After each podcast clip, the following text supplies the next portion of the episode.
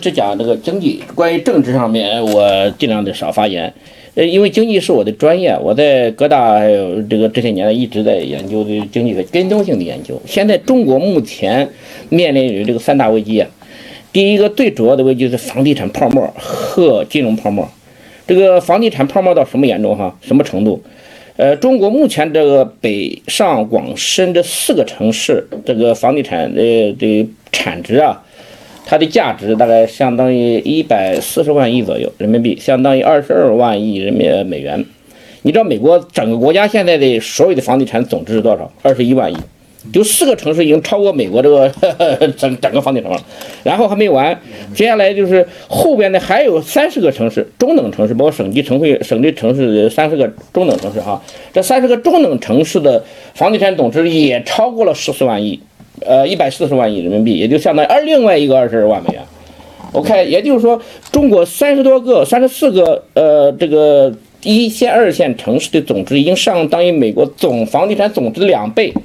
你说它泡沫到到什么程度？你知道我们在零二零零一二零零七年美国房地产这个真正出现崩溃的时候。呃，它美国的呃这个房地产价格只上升了百分之五十，就十年之内只升只升了百分之五十。日本一九八五年这个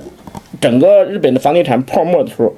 它这个呃十年之内只剩下两两倍，啊，也就是这个它在它整个东京当初也是泡沫很大，才相当于这个呃美国的这个房地产总值，也就它其他的城市它不太大。所以说，中国的这个房地产泡沫一旦倒下来的话，那就是一个天大的，基本上可以这么测算。也就是说，中国现在的这个有三三亿多一线、二线城市的人口，这些人呢，我们说有一亿多房主，好不好？那么这些人可能一旦这个房地产泡沫破裂的话，这些人都可能变成溺水物。比方说，刚才云龙说他的房子值一一千万到一千五百万，如果一泡泡沫一破裂的话，可能只值五百。那么剩下的这个房地产的这个，除了当拍卖以外，你剩下的这个银行贷款是多少？百分之七十是六十左右，这个这个比例还不算太高。这一个已经成溺水屋了。你可能房价可能低到五百万，然后你的贷款可能是七百万到八百万这样。这种情况下，我看很多人都要跳楼和破产，都比美国严重的很多。第二个危机就是这个这个金融，呃，跟人民币汇率危机，这个危机是更加迫在眉睫的。我们看这个这个八幺汇改，八幺汇改的时候是一呃呃二零一五年，那时候那个资本外流啊很严重了。当时这个外汇管理局的局长是易纲嘛，他就提出一个叫做一揽子货币政策，也就是说，叫他原来紧盯美元的那个一比一比六点一三的那个那个固定汇率啊，他坚持不住了，他有压力。这个时候如果说你像南美洲国家还有某人家一样，他就放弃这个紧盯汇率的时候，就可能导致崩溃。但是他呢，就理解成说，哦，我现在盯不住了，然后我让市场来抵挡一下。他本来是想说要贬值，一次性贬值百分之二，可是到两天以后贬值了百分之四，一个星期以后贬值了百分之六，然后再有一个星期贬值了百分之八。再这样贬值下去，华尔街整个的这个金融大鳄都开始蠢蠢欲动，要干什么？做空中国。他可以把人民币炒到一比十，炒到一比三十，也不用百分之一比十了。等到一百，呃，等到差不多一比七、一比八以后，就产生金融恐慌，就会产生挤兑，就产生这种那个集体集这个这个这个大家老太太，太太他们家里那几万块钱都拿出来换美元去了。这个样子，中国中国经济一招式就崩溃了。我简单算一下，如果说，呃，中国大概百分之四左右的人口，也就相当于六千万人。这六千万人如果是一招之内都要去人民银行去兑换美元的话呢，也就是说，呃，人民币的外汇底层三万亿，那一夜之间就消失了，因为它是每人可以兑换五万块嘛。那实际上现在是金融管制，现在不是五万块已经不让你兑换了，但这个短期的这种汇率管控对这个中国经济造成实质性的破坏。目目前现在我们看到最新的数据哈，呃。广东和浙江两个省，一至十月份的外汇外贸出口已经降了百分之三十了，它的整个消费市场还有投资市场也大致降了百分之三十，这是非常大的一个数字。我们别提股呃呃这个股市和汇市这些这些更更高的这些数据了。所以说，我现在中国的这个这个显而易见的危机是迫在眉睫的。第三个危机，经济上的危机就是这个出口出口制造业和实体经济。出口制造业就是原来就是以广东为龙头，然后江浙长三角、珠三角，呃，经济一一一在在在这个驻驻出口龙口，每年的这个这个有这个外贸易顺差大概是五百五千到七百七千亿，呃，这这目前来看的话呢，这一一降到底，它现在是进口这个增长率，进口的这个增长率在百分之十几，出口增长率是相当于一半儿。也就进口的多，出口的少，进口增长快，出口增长少。所以上海，上海最近开了这个叫做这个呃这个进博会，我就我就我写篇文小小短文，我叫做网易世博会。我说这个这个现在中国面临的这个这种这个外汇这个资本资本外逃，现在目前最需要做的是扩大出口。如果你再盲目进口的话，你不就更糟了吗？你吃老本，你的老本能啃啃多久？我就给你简单的出一道数学题，如果说你每个月落案五百到一千亿美元这个外汇，这个就是这个叫资本资本外逃，除以你的外汇底薪三万亿，你你能坚持几个月？也就是简单的数学题，你不用全部弄完，不用到你外汇底层，你是你稍微降到再降一万亿的时候，中国就会产生金融恐慌。就像委内瑞拉一样，这还大家去怼兑，但大家都会就是都都去兑换，一夜之间都可能这个这个这个金融大鳄都会都会都会抄底了，给你。所以说，目前这三大经济危机啊是迫在眉睫的。这个不是说我们将来怎么样，也也可能这不是可可能是已经发生了，而且这种情况是直接冲那个南墙来撞的。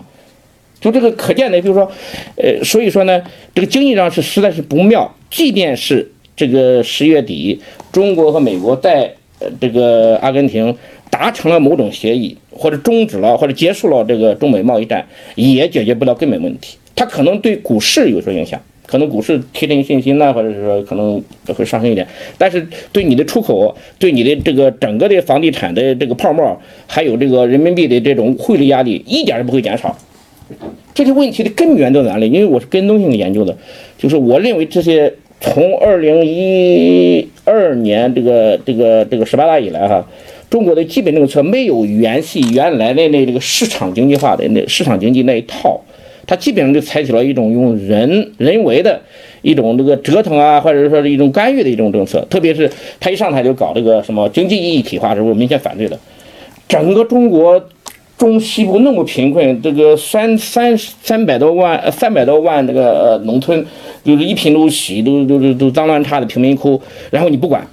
然后这个七亿人农民农民工，那个在城市里面这个这个根本就居无定所，然后在农村就就就是孩子跟跟跟家庭分居两地，这个你也不管，这个两千多个呃这个农村县市，这个经济一直在萎缩，人口一直在减少。这个大城市恶性膨胀，这种情况你也不管，你管什么“一带一路”啊？你搞经济一体化，你搞个雄安新区，呃，再再就搞大这个长三角、珠三角自贸区，还有大湾区，这些所有的这些动作，基本上就是以一个特点，就是围绕极少数人的少数人的利益，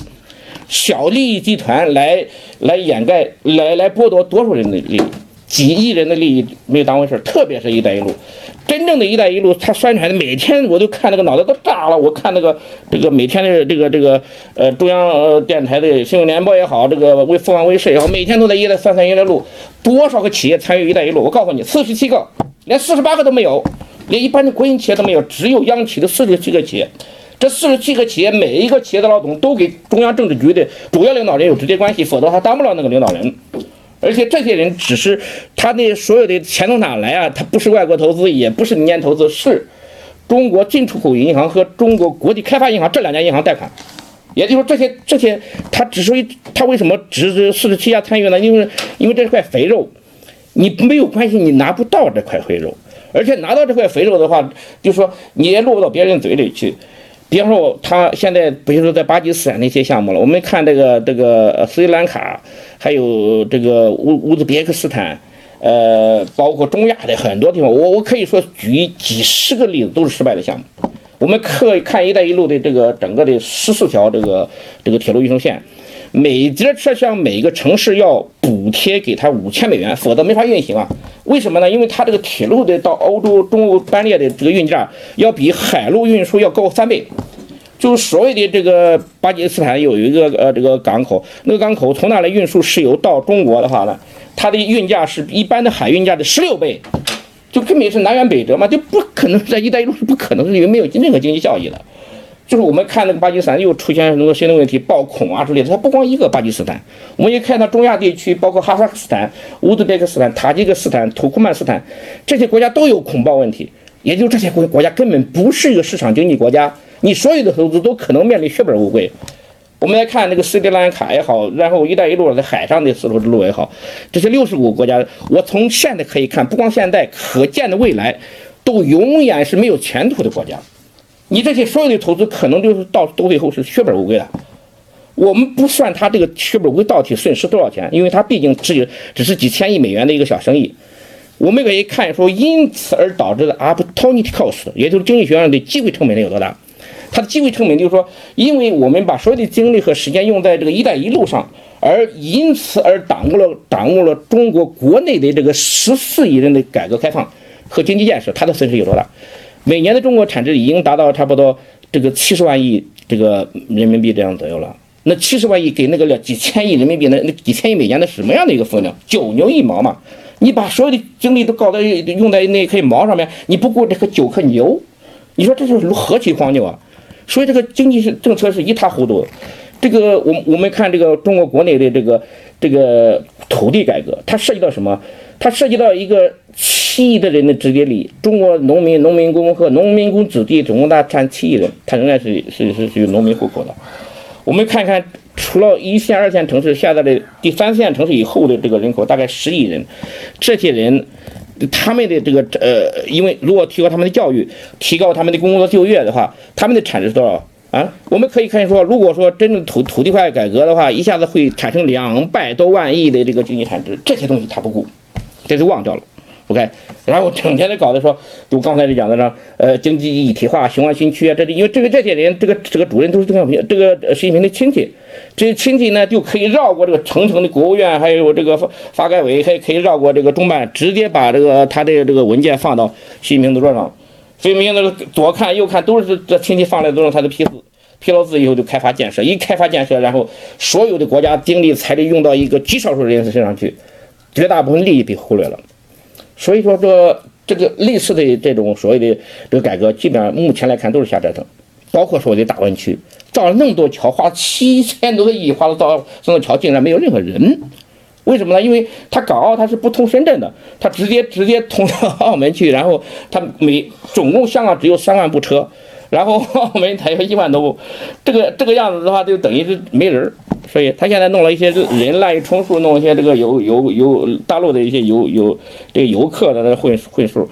基本上就是说很多的这个经济政策，它不是一个统筹考虑，至少它不是专家跟那个这个这个这个这个专业人士来重重新设计的，东一榔子西一棒槌，这是 习近平讲的。所以说目目前。目前面临这三大困境的，呃，这个这个这个背后的原因不是偶然的，是必然的。就说现在目目我们现在说面前面临这个四中全会，我一直在跟踪性的研究，我提出很多建设性的呃文件。我在我在这个人民网这个这个这个有个专栏发发了很多这个这个文章，包括就是发表出来的这些东西，呃，点击量一一一天之内三三百万、五百万、七百万的都有。中心就是一个。就说你目前你要不要一个通筹改革的问题？要不要真的像这个这个像邓小平一样，我们要搞真正的改革，而不是假改革？这个真的改革，那么目前就有一条，就说你只要有一个一条，像邓小平一样，都是讲得很明白，包产到户。我实在弄不下去了，我把我把这个土地包给你，就这句话。实际上这些年来就是包产到户，这是唯一的一个改革。那么习近平现在面临问题，就是说你要不要让农民和农民工城乡土地允许不允许他买和卖的问题？你只要允许他买和卖，那么大城市的房地产这个价格就不会那么高，因为你可以到城郊去，像美国一样农城郊发展这个郊区嘛，你可以去城郊的农村买土地盖房子盖别墅嘛，哎，然后再远一点的地方，有些房地产的那个那个这个呃，可以发展到这个中小城镇去嘛，再远一点的话，这个农村的很多的剩余的房屋，这个可以把它卖掉，然后搬到小城镇去。只要是中允许一旦允许农村的土地城乡居民可以买和卖和抵押的时候，就打开了这个城乡地域和这个户籍之间的所有的最后一道关口，也就是他把邓小平原来没有完成的这个改革就完成了，他跨了半步，现在完成了一步。如果完成一步呢，有两个很好的成功的经验可以参考，就是越南。越南从一九八六年开始改革的时候，它它比中国晚了十年，可是呢，它有一个根本性的一呃一个一个进步的地方，就是它它一开始就允许土地和买和卖，也就是囤土地允允许土地和抵押的，它这一点是比中国进步了。我们可以看到俄罗斯一九呃九三年开开始土地改革，到了二零零零年才完成，在此之前，俄罗斯的这个集体农庄。就根本都养不起这个这个俄罗斯人吃啊，他一直在不得温饱，集体农庄不得温饱。到了二零零年以后，他实行土地私有化，可以买和卖的话，几年之间，俄罗斯到二零从二零零三三零三年开始，俄罗斯是全世界最大的这个小麦出口国之一。越南现在是最大的稻米出口国之一，要不是不是越南就是泰国，然后不是美国就是俄罗斯，就是他们的粮食已经完全他们自己以后还可以出口。就说这种成功的这个土地改革摆在眼前，我们我最近去一趟古巴，那我在古巴待了差不多一个月。古巴是一个非常贫穷和落后的地方，一个人的工资才块钱呢，五十美元呢。可是他在农村搞的这个土地改革已经超过中国了，他允许所有的这个农民的土地买和卖，这样的话，很多的这个美国的大农场都投资过去，像像这个法像这个迈阿密的很多这个这古巴人呢。他能拿到钱，拿一点小钱，几万块，他都到在这个古巴弄大农场。我看了一下，参观一下那个养猪场，因为那个猪养那么大，有讲他说比美国的价格十分之一而已。他说我们的粮食产量，我的大这么大的那个木瓜，还有那个稻米，稻米原来呃古巴不产，古巴只产烟叶的。现在古古巴的这个稻米生产原来比美国产量还高，而且因为它是私有的嘛，而且它是可以买和卖的嘛，它大农场都可以 set up 嘛。所以说，中国的这种改革，你要不要下决心走出个只有中国和朝鲜的这种一个公有制模式？能不能把在邓小平这个改革开放的基础之上，把它慢了半步，你慢成一步？如果你慢成一步，那么四中全会如果做到这一点的话，习近平的扣就解开了，他这些危机都可以迎刃而解。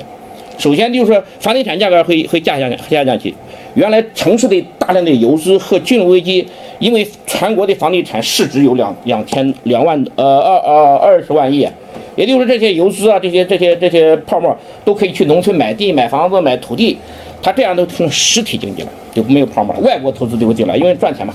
你在在农村可以炒，跟美国西部大开发一样，大家一炒作的话就肯定赚钱。你得倒卖就好了。你其实铁倒卖也是一种生产力啊，可以让你变得有序变实，就变成一个实体经济。